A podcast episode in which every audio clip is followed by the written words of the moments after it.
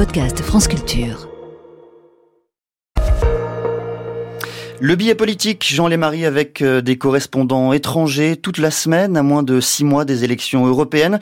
Ce matin, on va essayer de comprendre ce qui se joue en Italie, Jean.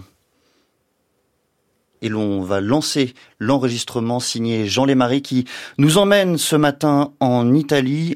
Un jour, un pays et le Bob s'apprête à être lancé. La régie est sur le coup et l'enjeu de cette Chronique de savoir pourquoi la première ministre Giorgia Meloni, pourtant eurosceptique, réclame l'aide de ses partenaires face aux défis migratoires. L'Italie peut-elle s'isoler? C'est la question euh, à laquelle Jean Lémarie va s'évertuer de répondre dans quelques instants dès que la régie aura trouvé le bob qui nous permettra de lancer cette réponse. Et en attendant, moi, mon métier, c'est d'essayer de trouver quoi vous dire ce matin à 8h17 sur France Culture en attendant que l'on parle de photographie. Alors peut-être je peux vous, vous rappeler euh, le programme, le programme euh, de cette semaine, eh bien euh, le programme de ce jour. Plutôt, on va parler de l'exposition Noir et Blanc, une esthétique de la photographie, une exposition qui rassemble des chefs-d'œuvre en noir et blanc issus des collections photographiques de la BNF. Mais on a retrouvé l'enregistrement et ce matin, avec Jean Lamarie, on va essayer de comprendre ce qui se joue en Italie. Avec Anaïs Ginori. Bonjour Anaïs. Bonjour. La correspondante à Paris de La Repubblica, le grand quotidien italien. Les Italiens attendent-ils ces élections européennes?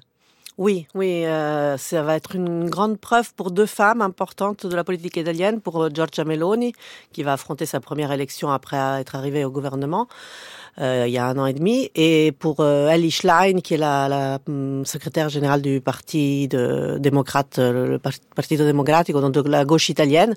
Donc c'est vraiment un pari pour ces deux femmes de la politique italienne, et il y a une attente sur ça. Pour Giorgia Meloni, qui est à la tête, je le rappelle, d'une coalition de droite et d'extrême droite, quel est l'enjeu principal? L'enjeu, c'est de garder sa position de leadership dans la coalition de premier parti italien. Elle a, elle a réussi pour l'instant à garder une, une, forte base électorale, euh, donc un consensus, euh, malgré le fait qu'elle est au gouvernement et qu'elle a fait beaucoup de concessions par rapport à ce qu'elle avait promis en campagne électorale. On pourra en parler. Et euh, donc, elle, elle, veut garder cette première place. Dans les sondages, elle est, elle a presque 30% dans, de prévision d'intention de vote. Donc, elle pourrait faire un, un bon exploit et euh, ça serait peut-être, je dirais, euh, un aboutissement aussi de sa normalisation depuis qu'elle est arrivée au pouvoir. C'est une figure d'extrême droite, de droite dure, comme euh, vous disiez, mais avec le gouvernement, avec ce que, comment elle a, elle a géré cette arrivée au pouvoir, elle s'est normalisée. C'est un enjeu en Italie, mais c'est un enjeu aussi au Parlement européen, où elle espère, si elle obtient les voix suffisantes, faire évoluer le rapport de force à l'intérieur du Parlement européen et notamment entre la droite et l'extrême droite. Comment?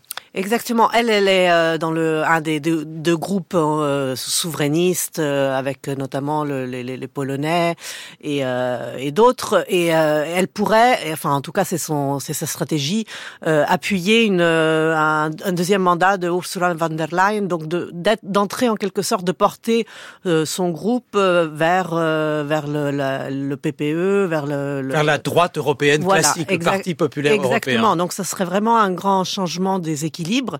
Et euh, d'ailleurs, c'est aussi euh, voilà, c'est, le résultat italien est très attendu parce que ça va forcément peser sur les deux groupes, euh, on va dire d'extrême, d'extrême droite en, Europe. Donc le groupe où, siège Meloni, mais aussi celui où siège Matteo Salvini et Marine Le Pen. Donc il y a des chances pour qu'ils aient plus de voix cette fois-ci, mais le rôle de Meloni et de son groupe va être déterminant pour l'équilibre futur. Vous avez cité la présidente de la Commission européenne, Ursula von der Leyen. Les deux femmes Mélanie et von der Leyen, se sont affichées ensemble il y a quelques mois à Lampedusa, vraiment euh, île symbole aussi de la question migratoire en Europe. Ça, ça a frappé tout le monde parce que Giorgia Meloni, jusque-là, euh, critiquait énormément l'Europe, la Commission européenne, etc. Est-ce qu'elle a changé de camp dans cette Europe-là? Elle a changé de camp dans le sens qu'elle a, elle a eu un bain de réalité en arrivant au pouvoir. Elle a compris qu'elle pouvait pas faire un blocus naval. Enfin, elle a compris. En tout cas, peut-être elle le savait, mais elle, a vu, euh, elle a pris acte qu'elle pouvait pas bloquer les bateaux. Euh, il, fallait en quelque sorte recourir à l'Europe. Mais euh, donc oui, elle a, elle a emmené, elle a invité Ursula von der Leyen Lampedusa. Elle joue un peu plus le jeu européen, notamment sur les discussions du pacte asile et migration, sur d'autres sujets aussi économique, pas seulement sur l'immigration.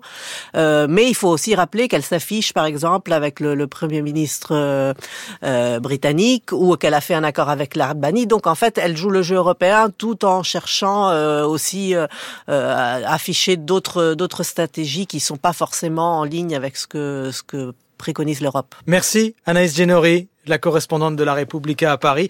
Votre analyse, on peut la retrouver sur le site de France Culture, franceculture.fr et sur l'appli Radio France, comme toute notre série sur ces élections européennes. Merci beaucoup Jean Lémarie et rendez-vous en début de semaine prochaine, lundi et mardi, pour la suite de votre tournée européenne.